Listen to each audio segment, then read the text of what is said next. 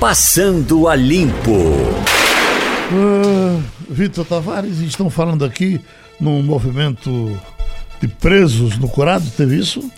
Olha só, Geraldo, a Secretaria Executiva de Ressocialização confirmou uma confusão essa manhã no complexo prisional do Curado. O tumulto teria acontecido no presídio Juiz Antônio Luiz Lins de Barros. Informações extraoficiais dão conta de 10 feridos. A Séries ainda está realizando o levantamento para apurar o que realmente aconteceu. Bom, tem uma pesquisa aqui de Nelson do Casa Amarela que diz Mackenzie Bezos irá doar metade de sua fortuna para a caridade. Ex-mulher do presidente da Amazon se tornou a terceira mulher mais rica do mundo depois de receber 4% das ações da Amazon no divórcio. Bezos, uh, a ex-mulher do presidente executivo da Amazon, Jeff Bezos, prometeu uh, doar a metade de sua fortuna 36 bilhões de dólares, cerca de 144 bilhões de reais para caridade, eh, seguindo um movimento fundado pelos bilionários Warren Buffett e Bill Gates. Entendeu? Isso ah. não, não, não, se espanta quando vem dos Estados Unidos. Né? Não, é, isso é uma cultura muito dos americanos, né? Como é a cultura deles, é, os, os, abastados doarem grande parte de sua fortuna para as universidades onde eles estudaram. Uhum. É, estudou em Harvard, aí morre, tem dinheiro que não acaba mais, 30%, 20% eles doam para a universidade. É muito da cultura americana isso. Agora, um lado ruim, eu estava passando um flash hoje de um, uh, na divisa, naquela uh, passagem lá dos de mexicanos, hondurenhos e outros para entrar nos Estados Unidos, e que o governo proibiu os habitantes americanos ali daquelas imediações, eh, eles não podem dar água a um é. camarada daquele que chega com sede. Eu fico é uma crueldade, né, rapaz? É o radicalismo. Eu fico, porque, na verdade, não sei se é nos Estados Unidos por inteiro, mas não sei se estado do Texas, mas tem nos estados americanos onde você, quando você senta na cadeira, a primeira coisa que fazem é botar um, um copo d'água com gelo na sua mesa, né? por conta de alguma coisa que aconteceu por lá um certo tempo. Alguém depois vai nos falar sobre isso. O Texas foi roubado do México numa guerra, né? Uhum. O Texas era México. Então, os texanos têm muita razão em apoiar o então, pessoal é, dos então, mexicanos quando chegam. É, é uma lei que obriga o camarada a doar água. E de repente o caso, ah, Água não, né? Agora é lei proibido. Se o cara beber água aqui, ele fica. Né? E também tem essa aqui que o Nelson mandou pra gente. Vejam que interessante. Eu tinha até. Eu tive contato com essa notícia no começo da semana, depois perdi, mas ainda bem que ele, ele captou aqui. Vitória, remédio mais caro do mundo. 8 milhões de reais. E leva à cura de doença. Uh, de uma doença rara a, a FDA, órgão regulador de medicamentos dos Estados Unidos, aprovou na última sexta-feira o remédio mais caro do mundo, com o custo de 2 bilhões 125 milhões de dólares, equivalente a 8 bilhões 400 milhões uh, de reais. Trata-se de um tratamento para AME, atrofia muscular espinhal. Já falaram dessa eu doença. Eu pensei aqui. que o que curava quem já tinha morrido, porque por esse preço, né, Geraldo? Você imagina, né, rapaz? Eu certamente deve baixar um pouco. Quem tá com... Para quando chegar a nossa, a gente poder comprar. A, né? Acho, não tenho certeza, mas quem estaria com essa doença é o jornalista Neirlando Beirão. Uhum. É um grande nome, é um dos editores da revista Carta Capital, mas já passou pelos maiores jornais do país e um, um nome muito respeitado, Neirlando Beirão. Está uhum. tá numa cadeira de roda, eh, não sei se é uma coisa recente, mas eu vi recentemente isso no, aí na informação de algum jornal que ele ele está sofrendo dessa doença. Agora, quando estamos discutindo uh, a aprovação de tilápia na, no medicamento para queimados, uh, o axé tá aqui, axé avança em droga para tratar vitiligo, vitiligo é essa doença vitiligo, doença de pele, mãos, é. na, na boca Uh, em geral, em lugares muito inconvenientes, né, que expõe as pessoas. Havia uma, uma durante, geral, durante algum tempo se falou que os cientistas cubanos Exatamente. tinham descoberto a cura para o vitiligo. E chegamos a Conversa, fazer Conversa, balela, nunca descobriram coisa Exato. nenhuma. Alguns brasileiros foram lá, perderam a viagem. Pernambucanos até, fizemos até uma, pass... é, exato, cota, é. conseguimos a passagem para o motorista de táxi. Através dessa doença vitiligo, eu conheci um cara que certamente você conheceu também, que foi o Conde Alexandre.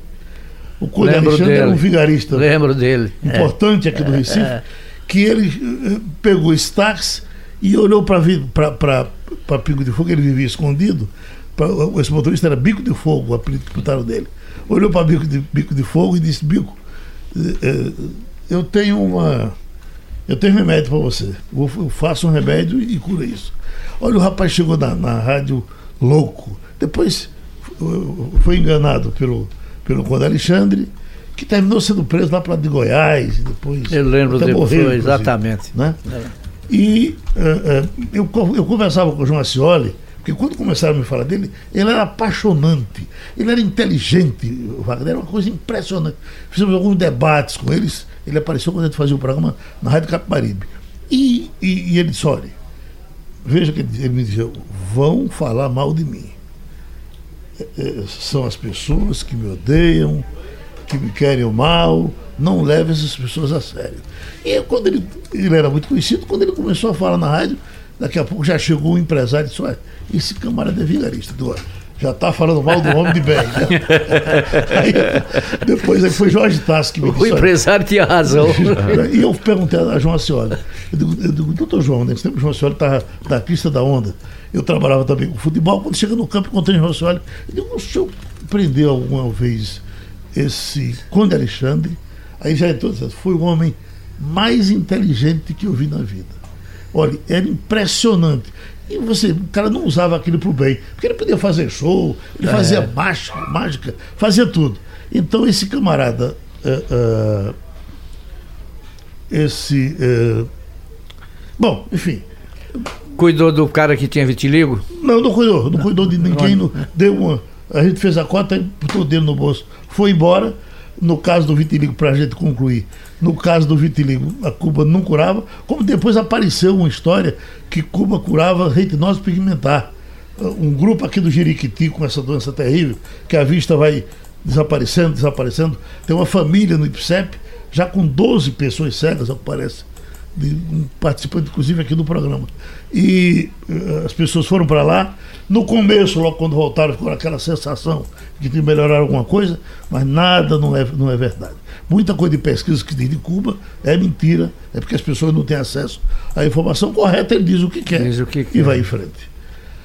Vamos nós? É, vamos nós, Geraldo. Vamos começando o programa com informação preocupante. Você sabe muito bem que não é novidade para ninguém que a economia, desde o começo do ano, está estagnada, ou seja, a economia sob o governo Bolsonaro está estagnada, e o IBGE acaba de informar que o PIB do primeiro trimestre deste ano recolheu ou encolheu 0,2%. Isso de janeiro a março, ante o quarto trimestre de 2018, confirmando o quadro de letargia que vem sendo descrito por economistas. Então, uh, se por, a, por acaso o segundo trimestre, geral, também mantiver essa pegada, e é o que estamos observando de retração da economia, por dois trimestres consecutivos de queda do PIB, o quadro já pode ser considerado recessivo, Ivanildo Sampaio. Eu sei. O IBGE está, inclusive, numa briga silenciosa com o governo federal por conta do próximo censo, né, o censo de 2020. É, foi encolhido o questionário, o número de perguntas, e, e é, parte não aceita, parte critica, enfim, tem uma, uma, uma guerra não silenciosa porque já está nas, nas, mídias, nas mídias nacionais. Uhum. Mas é um negócio que preocupa, essa questão da, da briga é, do, do IBGE. E o que preocupa também. que eles estão limitando o número de contratados. É, é, é quase metade do que se tinha. O questionário antes. tem menos, menos perguntas, uhum. enfim, tem um bocado de coisa aí que. É, o que preocupa também nesse tem número. no caminho. Nesse número negativo da economia é que é o primeiro resultado no vermelho após dois anos, ou seja, oito trimestres consecutivos de recuperação da atividade. Então nós passamos dois anos consecutivos, oito trimestres consecutivos, recuperando a atividade, crescendo pouco, mas crescendo. E agora a gente volta a embicar. Uhum. Romualdo de Souza, desde hoje que me aparece ali na, no telão a cara de a cara de Fernando Collor com lendo um discurso emocionado, não sei o quê. Teve alguma novidade Tem, com ele? sim.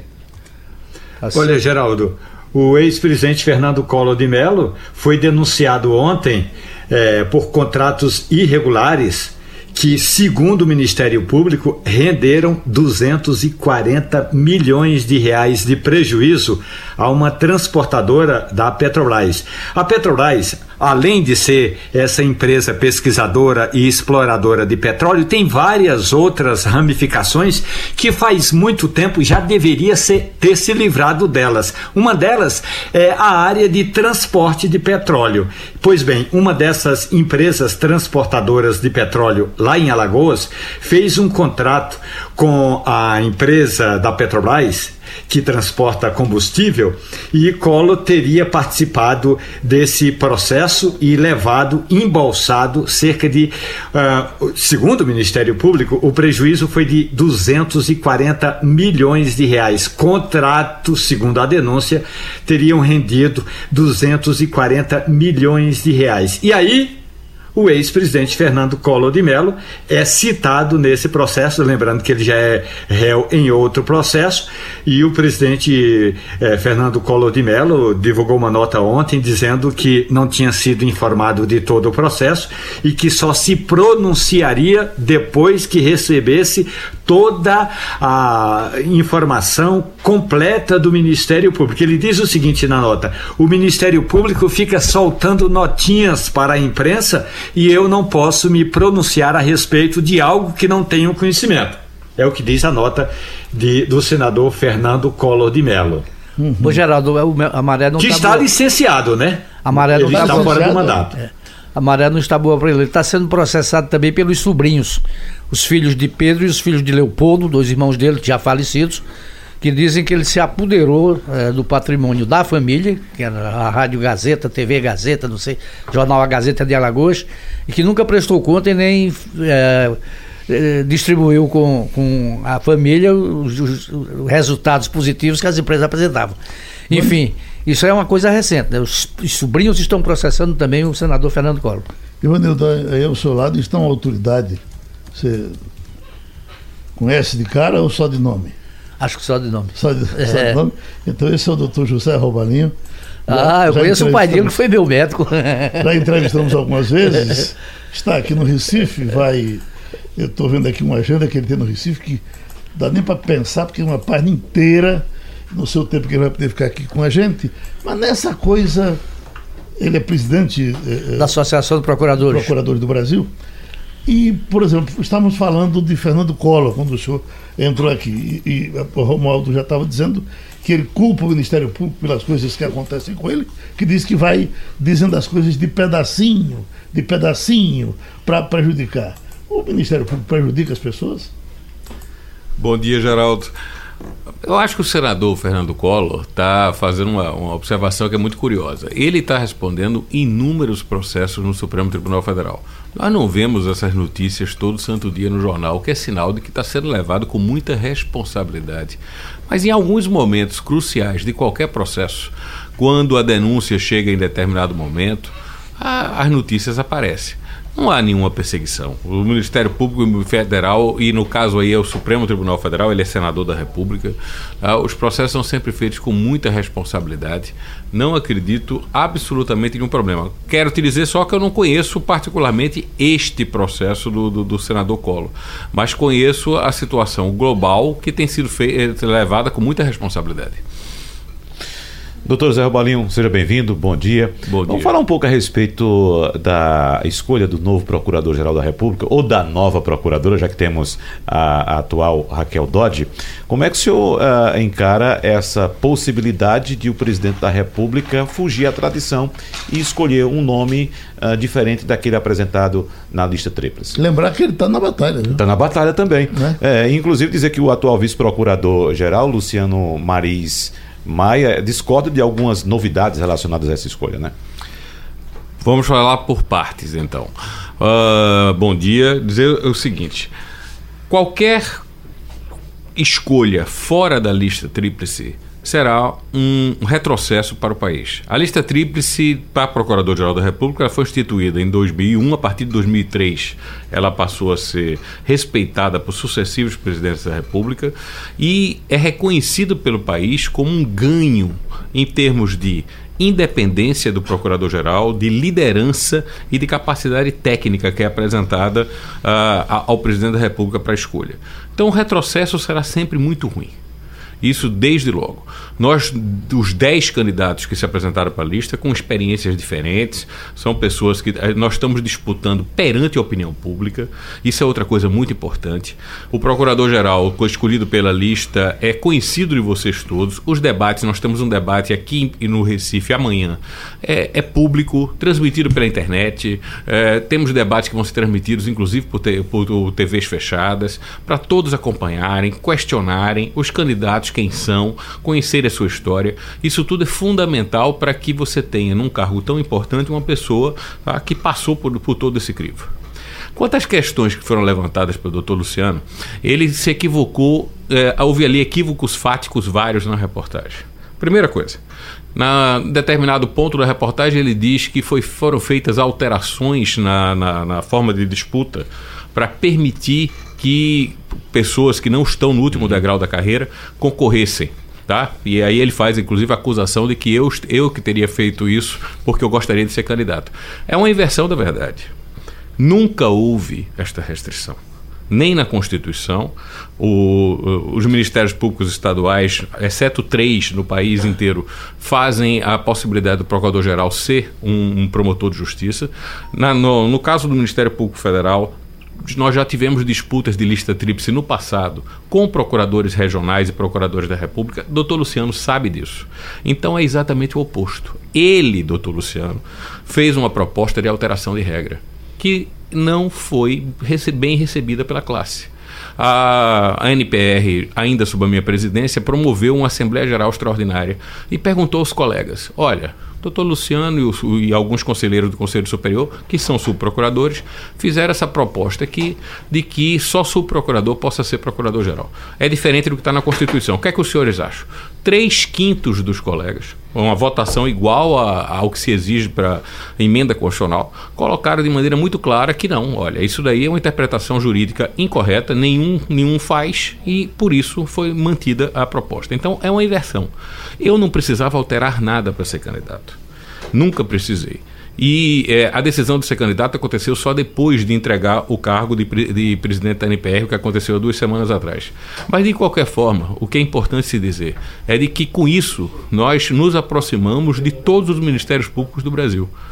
A formatação da, da escolha da lista tríplice agora está semelhante ao que foi, é, ao que acontece em todos os ministérios públicos, que esse é o objetivo maior você ter mais firmeza e mais transparência na, na, na discussão para apresentar a toda a opinião pública. Agora, sendo o senhor presidente da associação, se apresentando como candidato, não é mais ou menos uma coisa assegurada de que o senhor ganha essa eleição?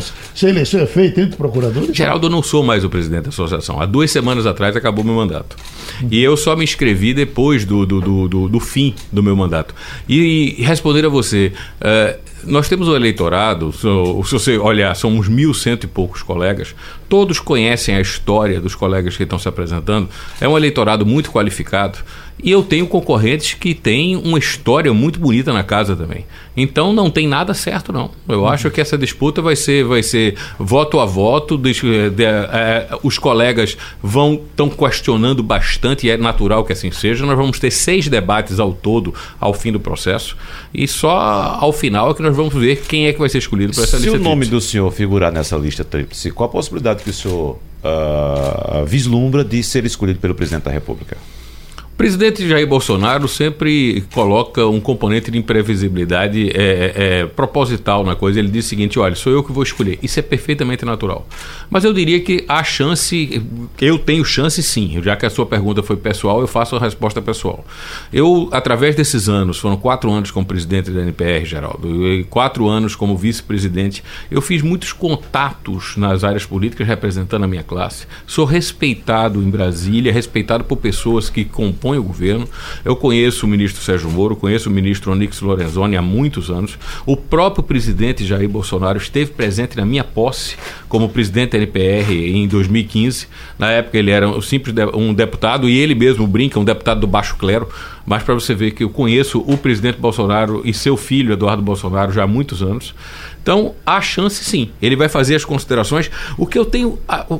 Convicção, eu tenho muita certeza, é de que a lista é o melhor caminho e que nós vamos oferecer ao presidente, ao final, três nomes que vão ter amplitude, firmeza, tá? capacidade de gerir o Ministério Público Federal, liderança e que é, o Ministério Público que o, o, presidente Bolsonaro sempre defendeu, eu quero fazer essa referência, de que ele sempre foi uma pessoa que no Congresso Nacional, como deputado, não é agora apenas como presidente, sempre defendeu um Ministério Público independente, um Ministério Público que atuasse forte no combate à corrupção, que não tivesse tal qualquer tipo de, de, de, de peia uh, ou de limite imposto por, por, padrões políticos, ele vai concluir que o melhor, o melhor solução é escolher um dos três nomes da lista. Nosso, e eu tenho chance sim. Doutor José Robalinho, ele acaba de dizer que não é mais o presidente da associação. Tem outro presidente. Como é o nome dele? Doutor Fábio George Cruz da Nóbrega, paraibano, procurador regional da República aqui de Pernambuco, que vai honrar a Associação dos Procuradores da República, com certeza, nos próximos biênio até, dois, até 2021. Retomamos. Romualdo de Souza. É, professor Robalinho, muito bom dia para o senhor.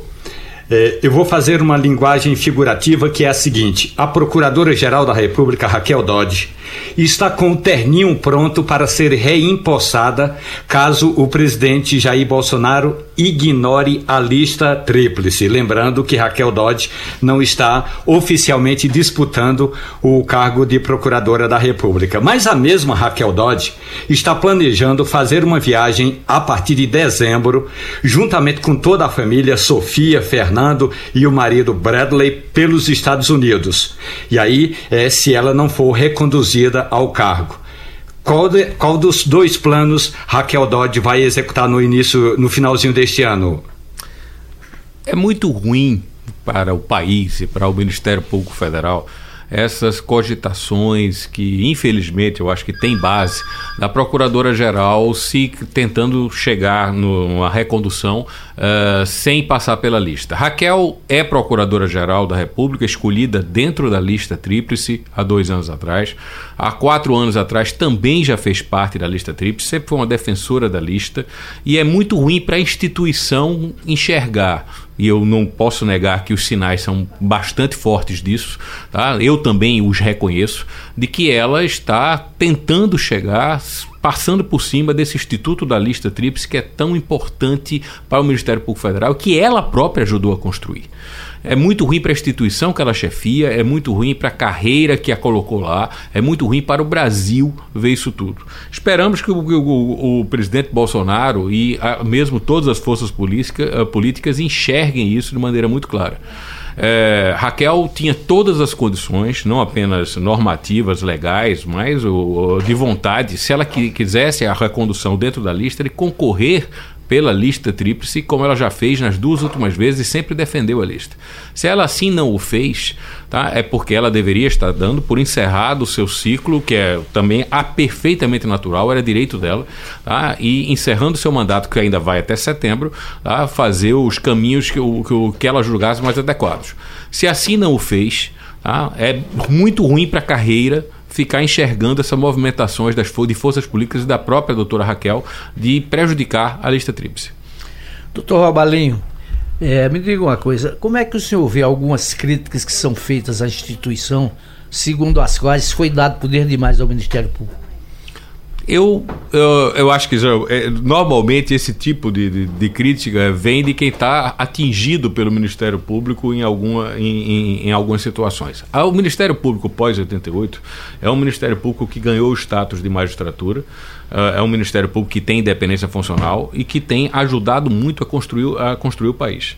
Não acho que nós tenhamos poder demais, ao contrário. Se você fizer uma reflexão, o Ministério Público tem pouquíssimo poder, nós não somos poder. O Ministério Público é um órgão é, que vai perante a justiça representando a sociedade. Então, na enorme maioria da, da, das situações que são postas e são colocadas, o nosso poder é simplesmente representar o juiz. Quem realmente tem poder é a justiça, e assim tem que ser em qualquer lugar do mundo. O que nós temos é independência garantida pela Constituição para representar a sociedade desassombradamente, equilibradamente, sem pressão de tipo algum, e isso às vezes incomoda forças políticas que são poderosas e desacostumadas com isso. Doutor Robalinho, é um assunto que é do momento. É, esse encontro que tivemos essa semana do presidente do Supremo Dias Toffoli com os, os outros poderes para fazer um pacto. E tem tido muita crítica, especialmente ao presidente do Supremo, de participar desse pacto. O senhor tem posição firmada com relação a isso?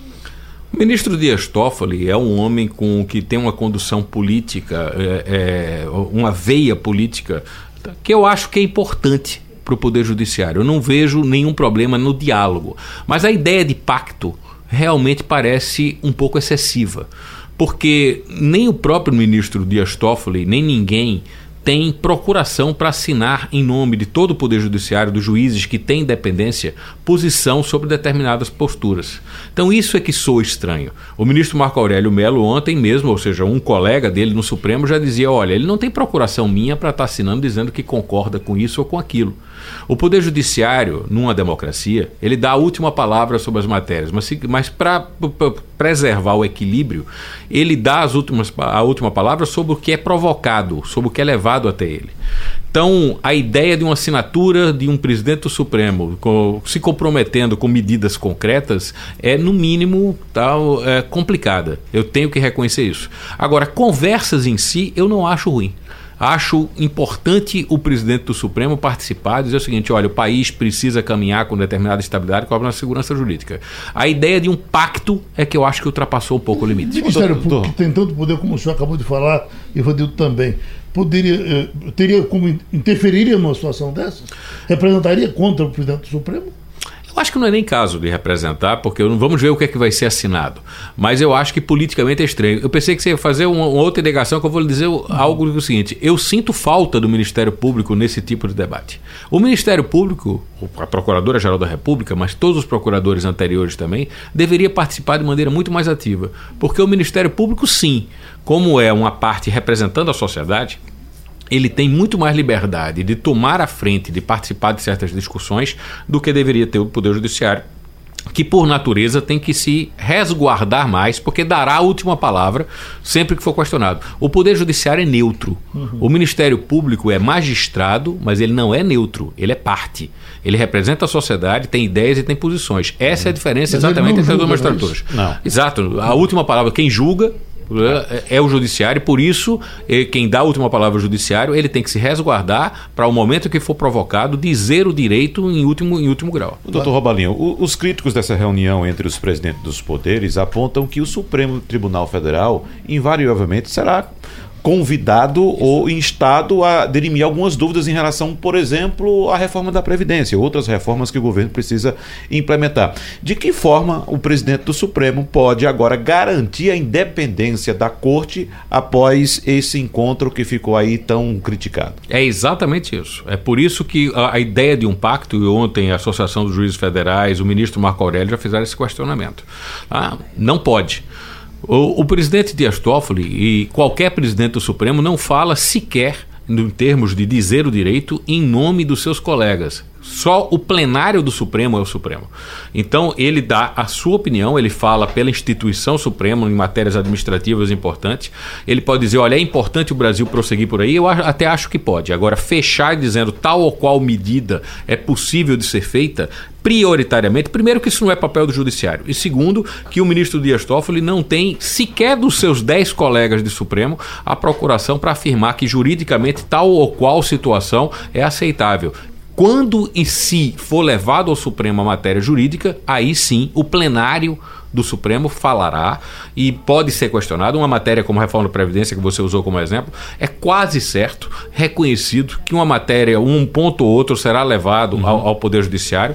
Então, é sem dúvida apressado ao ministro do Supremo fazer assinatura em qualquer pacto que fale de medidas concretas. O senhor avalia, portanto, que o presidente do Supremo errou nesse caso? No caso do pacto, sim. Mas eu repito, dialogar eu não vejo problema. Eu acho que um, um líder de, de, poder que diz o seguinte: olha, é importante para o país caminhar com tal ou qual é, caminho, segurança pública, que também faz parte do pacto, o, o judiciário, e eu sinto a falta do Ministério Público, também deveria estar lá, dizendo o seguinte: olha, é muito importante que a gente faça uma política que em todas as dimensões, o judiciário é parte também do controle da segurança pública, melhore a eficiência para dar um melhor serviço ao país, isso é muito importante. Mas sem passar por medidas concretas, por pactos de é, assumindo que essa ou aquela posição será feita. Porque isso ao Poder Judiciário é impossível. É perfeitamente possível ao Legislativo e Executivo. O Ministério Público já tem que se resguardar um pouco, embora tenha mais liberdade do que, do que, do que o Poder Judiciário, e o Judiciário, em absoluto, pode participar de, de, pre, de previamente definir que tal ou qual medida está conforme o direito. Doutor Rabalinho, como é que o senhor vê a questão da prisão de um, de um réu em segunda instância? isso é absolutamente essencial para que o nosso ordenamento jurídico tenha um mínimo de credibilidade. É, em todos os lugares do mundo, civilizado, existe o princípio da, da, chamada presunção de inocência ou de não culpabilidade. Só no Brasil entendia-se que esse princípio significava você ficar esperando até a última instância, muitas vezes 20 anos depois do julgamento, para você iniciar o cumprimento da pena. o cumprimento da pena, a execução da pena a partir da segunda instância é essencial, é, é a medida mais importante que aconteceu nos últimos anos para dar efetividade à justiça, para que a população, que isso é justo numa democracia, veja pessoas que cometeram delitos, que efetivamente são condenados pela justiça, responderem pelos seus atos, tá? E não ficarem postergando o processo por décadas e pior, posterga por décadas quem tem dinheiro para isso, ou seja, os poderosos que podem contratar os melhores advogados é que conseguiam isso, o que dava uma sensação de ainda maior inutilidade à, à população em geral do, do, do sistema judiciário. Eu estou com uma, uma, pergunta, uma coisa que está na minha cabeça, porque eu vi nesse fim de semana uma entrevista do doutor, do general Heleno. E chega dava pena, ele, aquele cabelinho branco dele, ele preocupado e, e, e entrevistado por camarote, e dizendo, olha, como era no meu tempo a questão da, da universidade, como o meu filho foi formado, uh, uh, o desamor que a, a, a gente vê em grande parte dos alunos de hoje que picham a escola, etc., você sente que ele está meio sofrido com aquilo. Eu estou vendo aqui essa informação. A Advocacia Geral da União defende ação policial em faculdades. É, é, é, o senhor também defende? Na questão da segurança pública, eu defendo sim, Geraldo. Agora, não exatamente, eu não vi a intervenção exatamente da AGU, mas vamos esclarecer do que, é que a gente está falando. Uhum. Eu, eu, o campus da Universidade de Brasília, por exemplo, onde eu fiz direito já, já adulto, quando cheguei em Brasília, porque o meu primeiro curso é economia, ele é imenso. E com muitos lugares arborizados que à noite são ermos. Você teve situações ali de, de, de estupro de, de, de, alunas, você teve roubos de carro com, com uma quantidade muito significativa e, e, que a segurança pública dentro do campus é algo essencial. Em alguns momentos, não é o caso hoje, havia um, um verdadeiro tabu. A polícia não pode entrar dentro do campus mas nem para garantir a segurança pública dos cidadãos que estão lá dentro, eu acho que isso é um franco exagero. Agora, claramente, polícia não pode entrar no campus para reprimir qualquer tipo de manifestação. A universidade em numa democracia e mais ainda para a construção livre do conhecimento, a universidade tem que ser um, um campo livre de debate. Uhum. Tá? E aí, quer dizer, inclusive atrevido de debates. É o lugar correto para as manifestações de ideias, tá? para os choques de ideias mais é, abertos que seja possível. Nessa, e... nessa é, leitura aqui, o que o, o, o, o pessoal está querendo é, interferir é em, em, durante, durante o período eleitoral que haja campanhas dentro das universidades. Aí eu tenho fortes restrições a, a, a, isso, porque você vai entrar numa zona cinzenta muito complicada. Porque acabei de dizer que tem que ser um campo aberto de ideias, Geraldo. Hum. Então, se no período eleitoral você não permite que os estudantes, que os, os docentes, que num, num, campo como a universidade, onde o debate é livre, aconteçam os debates e manifestações, ou você vai ter qualquer tipo de interferência policial, isso é, isso é aí já gera uma, algo de, bastante complicado. Ô, Geraldo, já que a gente estava falando de educação, vou pedir até licença também a Romualdo, educação no bloco anterior, a situação das universidades. Tem informação aqui apontando que o Ministério Público Federal no Rio Grande do Norte ajuizou ontem uma ação civil pública contra o ministro da Educação, Abraham Weintraub, e a União por danos morais coletivos causados aos alunos e professores das instituições públicas de ensino. Então, a Procuradoria sugeriu o pagamento de uma indenização de 5 milhões de reais em razão de condutas e falas do ministro, entre elas a declaração de que universidades que, em vez de procurar melhorar o desempenho acadêmico, estiveram fazendo balbúrdia terão verbas reduzidas. Esse documento é assinado pelos procuradores da República Emanuel Ferreira, Renata Moniz, Rafael Bevilacqua, Jorge Luiz Ribeiro, Felipe Moura, Caroline Maciel e Fernando Rocha, de Mossoró e Paulo dos Ferros. Como é que o senhor avalia, procurador? As falas do ministro foram realmente muito infelizes. E isso acho que nós avaliamos todos. Ah, o, o próprio ministro recuou. Uh, e, mas recuou sem nunca pedir desculpas. Quero lembrar que o ministro, no primeiro momento, disse que estava cortando de três universidades porque elas faziam balbúrdia. No dia seguinte, veio correndo um funcionário de segundo escalão do ministério e tal para dizer que, olha, não é isso, nós vamos cortar de todos por questões financeiras. Ou seja, ele mudou de posição porque sabia que era insustentável o que ele falou antes. Mas nunca pediu desculpas. Uhum. O ministro parece ter um gosto pela, polemizar, Tá? Parece ser um, um, gosto pela polêmica cultural, de, de, provocação e tal. Eu não conheço pessoalmente. O fato que eu quero dizer é o seguinte: o Ministério Público é, é, é, exatamente aí que mostra a importância da independência do Ministério Público. Os colegas fizeram análise, eu não conheço o processo, não conheço a ação. Conheço esses colegas, são colegas brilhantes, muito responsáveis. Tá? Foram assinados por uma quantidade grande de colegas do Rio Grande do Norte, são colegas de, com muita história na casa e com muita responsabilidade. Então, se chegaram nessa conclusão de que é necessário um, uma ação, nem que seja por uma questão educativa, para mostrar que as autoridades têm que ter respeito, tá? têm que ter mais cuidado na hora de dialogar, com certeza foi o caminho correto. Não estou fazendo com isso uma crítica à administração, e acho que também não os colegas, à administração ou às ideias ou às propostas do ministro. Que é, é, muito importante numa democracia respeitar tá, os limites de cada qual. O Ministério Público não tem que conduzir políticas de governo. O presidente Bolsonaro se elegeu com determinada plataforma, escolhe seus ministros e os ministros têm uma liberdade tá, de exercer essa política. Assim que funciona a democracia. Mas nesse caso em particular, eu acho sim que houve um ultrapassar de limites da autoridade em relação a, a, a manifestações que foram reconhecidas por nós todos. Nós todos vimos ele recuar sem, contudo, se desculpar. Não conheço a ação, mas é, é, essa independência do Ministério Público é que faz bem à sociedade. Agora, quando essa sede, doutor, vem do, do Ministério Público, dos seus colegas, nós tínhamos um colega seu em Fortaleza que tinha uma marcação com o Enem, toda a prova que chegava, ele suspendia. E ele deu uma paradinha. O senhor deu conselho a ele, foi? Eu, eu gosto muito do Oscar, agora que, que é o colega que você está se referindo. Tá? Converso muito com ele. Agora, o que eu quero te dizer é o seguinte: o, eu não sei mais se o Oscar ainda continua titulado os processos do Enem. Eu tenho a impressão que não. Mas e, e que Moa, ele conseguiu algumas liminares. É isso que, que tem que sempre lembrar. Fala-se sempre do Ministério Público. O Ministério Público tinha uma marcação. O que não se comenta é que alguns, em vários dos casos, ele obteve liminar, o que significa que sucessivos juízes deram razão a ele. Uhum. Então é o seguinte, o Oscar, os, alguns os pontos que ele levantou em muitos casos, ele tinha razão. Em alguns casos, o, o Enem, inclusive, evoluiu para retirar falhas que ele apontou naquele momento. Então, eu não saberia te dizer como é que está a situação hoje no Ceará, mas eu tenho a impressão que o Oscar não é mais titular do processo. Romualdo de Souza. Ontem eu estava conversando, procurador, com um líder do PT e ele me disse o seguinte: olha, com relação ao próximo procurador-geral da República, se for alguém que abandone o PowerPoint de Deltan Dallagnol, para mim já está bom. Isso é uma pergunta. O senhor considera que o Ministério Público precisa ser um pouco mais ponderado até mesmo na hora das apresentações eh, dos relatórios das operações? Eu diria a você o seguinte: tem que ser ponderado sempre. Equilíbrio tem que ser a, a, a, uma face do Ministério Público, ainda mais do Procurador-Geral da República.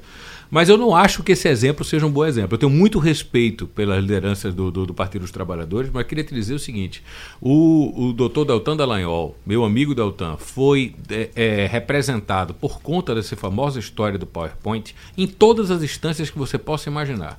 No Conselho Nacional do Ministério Público, no Conselho Superior do Ministério Público, foi processado judicialmente e ganhou em todas porque não houve nada de absurdo no que aconteceu naquela, naquela entrevista.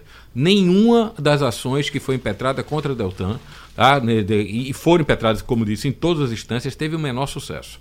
O, o, Ministério Público em Curitiba, o Ministério Público Federal, sempre teve muito cuidado de falar apenas nos momentos chaves do processo. Quando tem uma apresentação, um momento de denúncia, quando tem um momento de operação, para esclarecer a população. Nunca concentrou apenas no Deltan. Nós vimos inúmeras vezes vários outros colegas ali falando.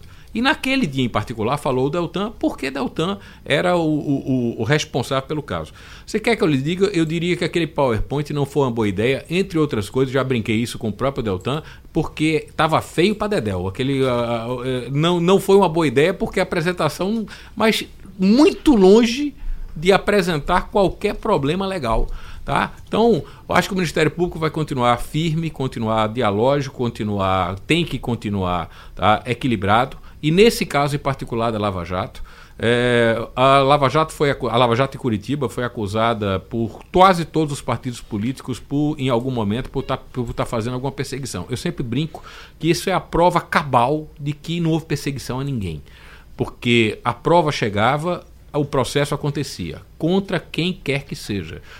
O que talvez tenha estranhado a, alguns, eu acho que não a população em geral, é de que ninguém está acima da lei. Ou seja, mesmo as pessoas mais poderosas, líderes políticos importantes, se por acaso evidências existem contra eles, essas evidências são levadas adiante. Assim deve funcionar o Ministério Público numa democracia. Doutor, doutor Robalinho, é, a gente sabe que o, o, Supremo Tribunal Federal hoje está totalmente dividido. Né?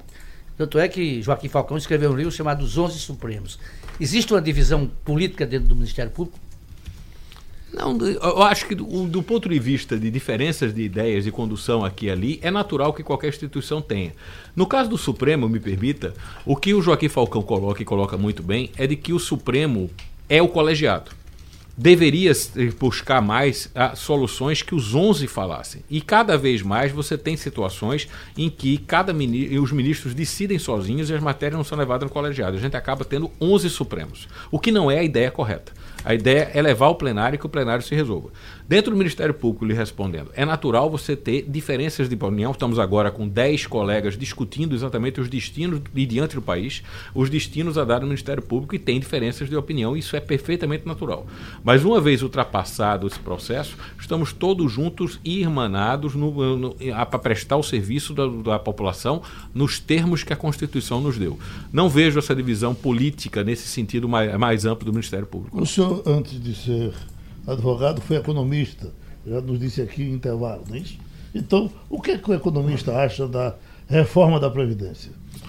Ela é necessária. A reforma da Previdência tem que acontecer. A reforma da Previdência, na sua espinha dorsal, que é a questão da idade, eu acho que hoje é praticamente consensual. Se a população realmente aumentou a expectativa de vida, tem que ser feita alteração. Ah, agora, tem vários pontos que estão sendo discutidos concretos na reforma da Previdência, Geraldo, que é natural que o próprio parlamento tá, rediscuta que não pode ser feito exatamente daquele jeito e que depois até alguma coisa cheia discutindo na justiça. Então, para resumir para você, eu poderia te dizer quais são os pontos. Tem alguns pontos que eu acho que são complicados na reforma da Previdência, alguns, inclusive, de constitucionalidade duvidosa. Nós já falamos isso várias vezes ao governo.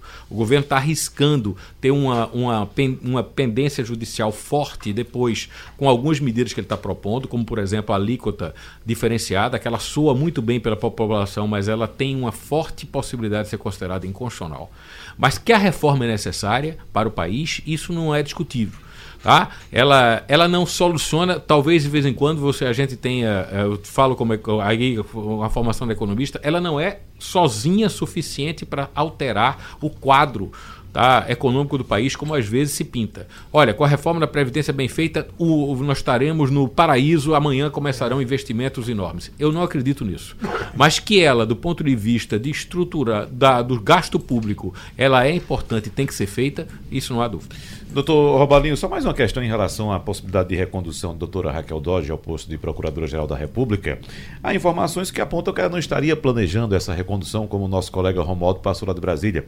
Mas há bastidores também que apontam que ela estaria assim. Até me parece que o senhor no começo ah, avaliou que ela está assim se movimentando ali, mesmo que de forma mais silenciosa, né, tentando essa recondução.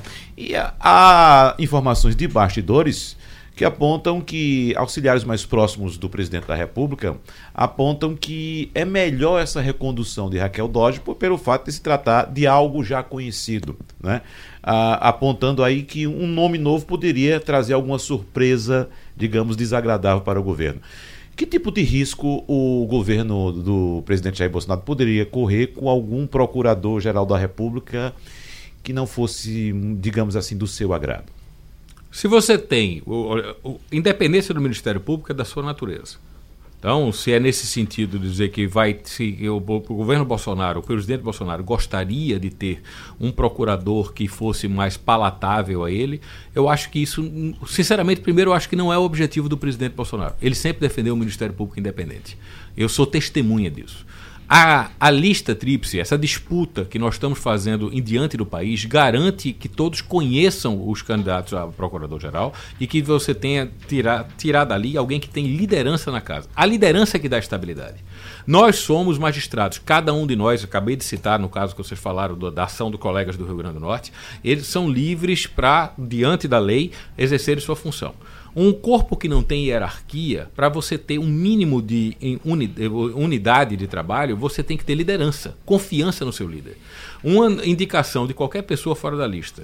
E eu até diria com mais radicalidade, no caso de Raquel seria ainda pior porque alguém que já foi da lista, depois rasga essa sua convicção e se candidata fora da lista, provavelmente nós iríamos ter o inverso do que você está colocando, do que alguns analistas falam.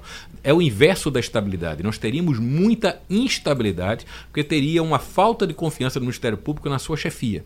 Isso provavelmente significaria um Ministério Público mais errático, um Ministério Público com, a, com atitudes que não estariam coordenadas e que provavelmente com isso tá, daria um, um, um serviço menos bom ao país. É muito importante um procurador-geral independente, um procurador-geral que pareça independente, um procurador-geral que tenha liderança na sua casa, e isso só se obtém através da lista tríplice. Tem um ouvinte aqui dizendo que só vou acreditar na justiça desse país quando Aécio for preso. Ele vai ser preso? O deputado agora, o senador Aécio Neves, está sendo processado em vários, em, vários, em vários casos diferentes. Acredito que com provas sólidas, pelo que eu já li, não conheço, nunca trabalhei dentro do processo. Eu queria sempre lembrar que no caso que o Ministério Público Federal fez a sua parte no caso do então senador Aécio Neves, como fez em relação ao presidente Luiz Inácio Lula da Silva, como fez em relação a qualquer autoridade.